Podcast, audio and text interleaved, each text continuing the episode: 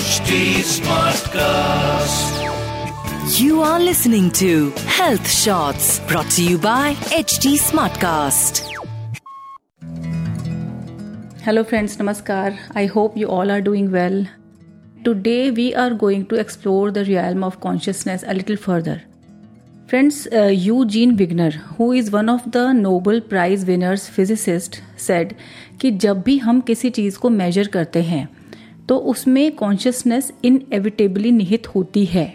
इसका मतलब कि एक कॉन्शियस एंटिटी ही किसी भी दूरी, घटना, व्यक्ति या किसी भी और सब्जेक्ट को मेजर कर सकती है, माप सकती है। एक रिसर्च पेपर के दौरान जब मैंने इस फैक्ट को एक पुस्तक में पढ़ा या इस हाइपोथेसिस को यू कैन से एक बुक में पढ़ा तो मैंने अपने आसपास इसे देखना चाहा, उसको ऑब्ज़र्व किया और मैंने एनालाइज किया कि सभी लिविंग एंटिटीज मेजर कर पाने में समर्थ होती हैं।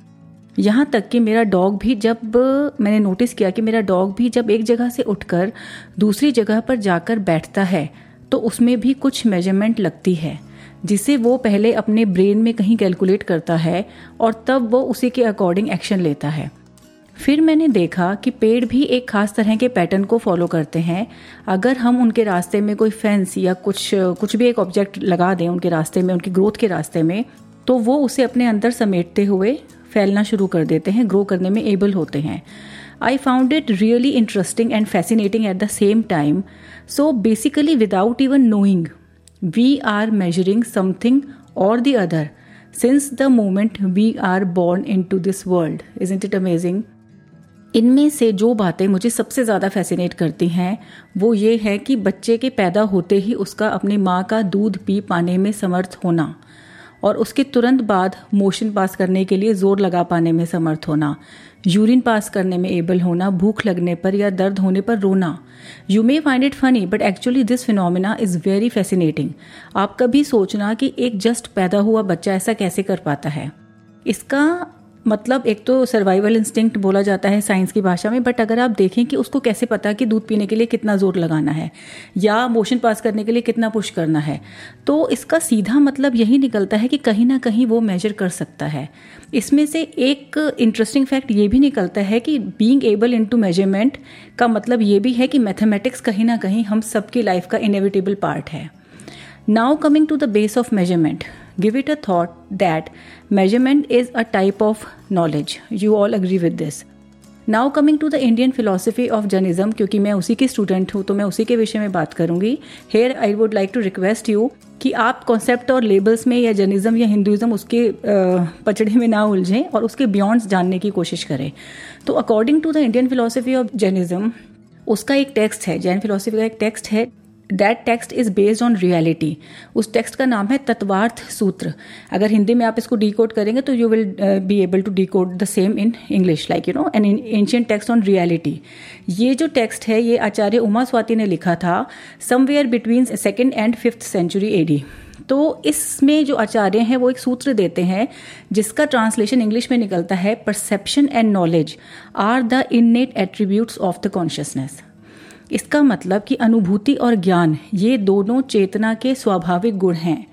मीन्स कि इन गुणों को कोई भी ऊपर से कॉन्शियसनेस में डाल नहीं सकता, थोप नहीं सकता अप्लाई नहीं कर सकता। ये ऑटोमेटिकली ही उसमें होते हैं इनएविटेबली ही उसमें होते हैं। Is it it amazing to कि हम सब कॉन्शियस एंटिटीज हैं और हम सबके अंदर इंट्यूशन या कहीं परसेप्शन और नॉलेज इनएविटेबली है। तो you know now try to contemplate that each of us is an individual conscious entity and each of us has these two innate attribute in us at all times inevitably अब अगर हम अपनी जीवन यात्रा को इस तरह के विचारों के साथ जीते हैं तो आई एम श्योर कि आगे की जो हमारी यात्रा है वो कुछ अलग, कुछ अधिक गहरा अर्थ रखती है, जहाँ हमें पता है कि सब चीज़ों का ज्ञान ऑलरेडी हमारे पास है। तो क्या हम आत्मविश्वास के नए स्तर पर नहीं होंगे? क्या विपरीत परिस्थितियों से लड़ने की ताकत ऑटोमेटिकली ही हमारे अंदर नहीं आ जाएगी? Because we know our strength कि हमारी जो स्ट्रेंथ है वो बियॉन्ड हमारी अंडरस्टैंडिंग के आगे है, कहीं बहुत आगे है। Friends now comes the role of knowledge in our life इस टॉपिक को थोड़ा सा मैं और अलग डायरेक्शन में ले जाते हुए नॉलेज की जब हम बात करते हैं फ्रेंड्स मोस्टली क्या आप जानते हैं कि धर्म का रूप, क्योंकि हमने पिछले एक दो पॉडकास्ट में रिलीजन की भी बात की है या कहीं वास्तविक ज्ञान का रूप, धर्म और वास्तविक ज्ञान रियल नॉलेज एक ही बात मानती हूँ मैं। वो आज इतना विकृत क्यों हो चुका है? वो रूप जो है। क्यों इतनी सिंपल बात को, इतने सरल विषय को, जो हर क्षण, हर किसी की पहुँच में पहले से ही है, इतना जटिल और कॉम्प्लिकेटेड क्यों कर दिया गया है? यू नो फ्रेंड्स इसका ब्लेम हमारे ऊपर ही आता है। इसका रीज़न है हमारा आलस्य, हमारा लेजीनेस क्योंकि हम ज्ञान अर्जित करने की मेहनत से बचना चाहते हैं। एक बात बताइए, जब एक बच्चे को पढ़ाई करने के लिए खुद स्कूल जाना ही पड़ता है, कोई और उसके जगह पर नहीं जा सकता। ऐसे ही किसी भी स्पोर्ट्स पर्सन को उसका कोच केवल ट्रेन कर सकता है, मोटिवेट कर सकता है, फ़ील्ड पर जाकर खेलना उसको खुद ही पड़ता है। तब आखिर कैसे जब रियलिटी की बात आती है, उसके बारे में ज्ञान हासिल करने की बात आती है तो हम समाज में कुछ धर्म के ठेकेदार चुन लेते हैं और ये ज़िम्मेदारी उन्हें सौंपकर निश्चिंत हो जाते हैं कि बस, हमारे ब्याह पर ये खोज लेंगे और जैसे ये बताएँगे, हम इनका अनुसरण करेंगे। इसका रिज़ल्ट क्या होता है, आज समाज में क्या है, हमें बताने की ज़रूरत नहीं है। They are are numerable examples of that See, friends, there is this practical knowledge which helps us live our lives smoothly, be it our schooling, profession, family, relationships, good health, finances, or be it anything. And then there is this transcendental knowledge, which is the knowledge that we can neither get from practicality of life nor through any related studies.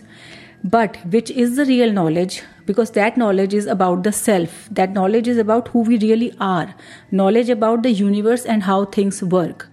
Knowledge about the bigger purpose about the vast picture of life you know friends for sure एक certain age तक हम सब व्यवहारिक ज्ञान को practical knowledge को ही सब कुछ मानते हुए जीवन जीते हैं। लेकिन आई एम प्रिटी श्योर कि हम सबके मन में कुछ या कहीं कई सारे अनसुलझे प्रश्न होते हैं जिनके बारे में हम लगातार बात करते आ रहे हैं और जो हमें लगातार रेस्टलेस रखते हैं। हमारे पास सब कुछ होते हुए भी जब मन की शांति नहीं होती ना, तब हम जीवन में बहुत उलझा हुआ महसूस करते हैं।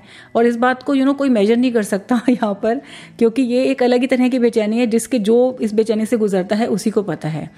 मोस्टली इस तरह की जो बेचैनी है उसकी शांति या कहें जब हमारे नॉलेज का पाथ बदलता है और हम जीवन में कुछ और तलाशना शुरू करते हैं, उसके पीछे कई रीजंस हो सकते हैं। कई बार होता है कि हमें खुद को कोई बहुत बड़ी बीमारी लग गई है, अचानक आउट ऑफ़ नो हमारे किसी नियर वन की डेथ हो गई है लाइफ में कुछ और सडन मिस हैपनिंग हो गई है या कभी कभी हुआ अचानक अनएक्सपेक्टेड गेन भी इनफैक्ट हमें अक्सर एक ऐसी दिशा की ओर मोड़ देता है, जहाँ हम किसी और ज्ञान को खोजने लगते हैं, जो किसी भी तरह हमें शांत कर सके। And let me tell you mostly this kind of inclination happens around our mid thirties early forties और somewhere between because till then we achieve something in life and start asking deeper question to our selves now I am going to ask you what if we prepare our selves even before these dilemmas come कुछ, वही जो बचपन के प्रश्न मैं आपको बोलती हूँ, बड़े होने के साथ साथ जो कहीं खो जाते हैं, क्यों ना हम उन्हें अलाइव रखें और इन डायलेमाज के लिए अपने आप को पहले से प्रिपेयर करें। Well we can definitely prepare ourselves in our 20s to learn to focus on the meaning of life. At last at last friends i would like to recite a quote written by me only a few years back. Design your own abstract temple. Visit it once a day. Respect the deity inside. That is you. With this friends i take your leave uh, hoping that one day each of us will embark on the journey to know thyself. See you next week friends. Take care and goodbye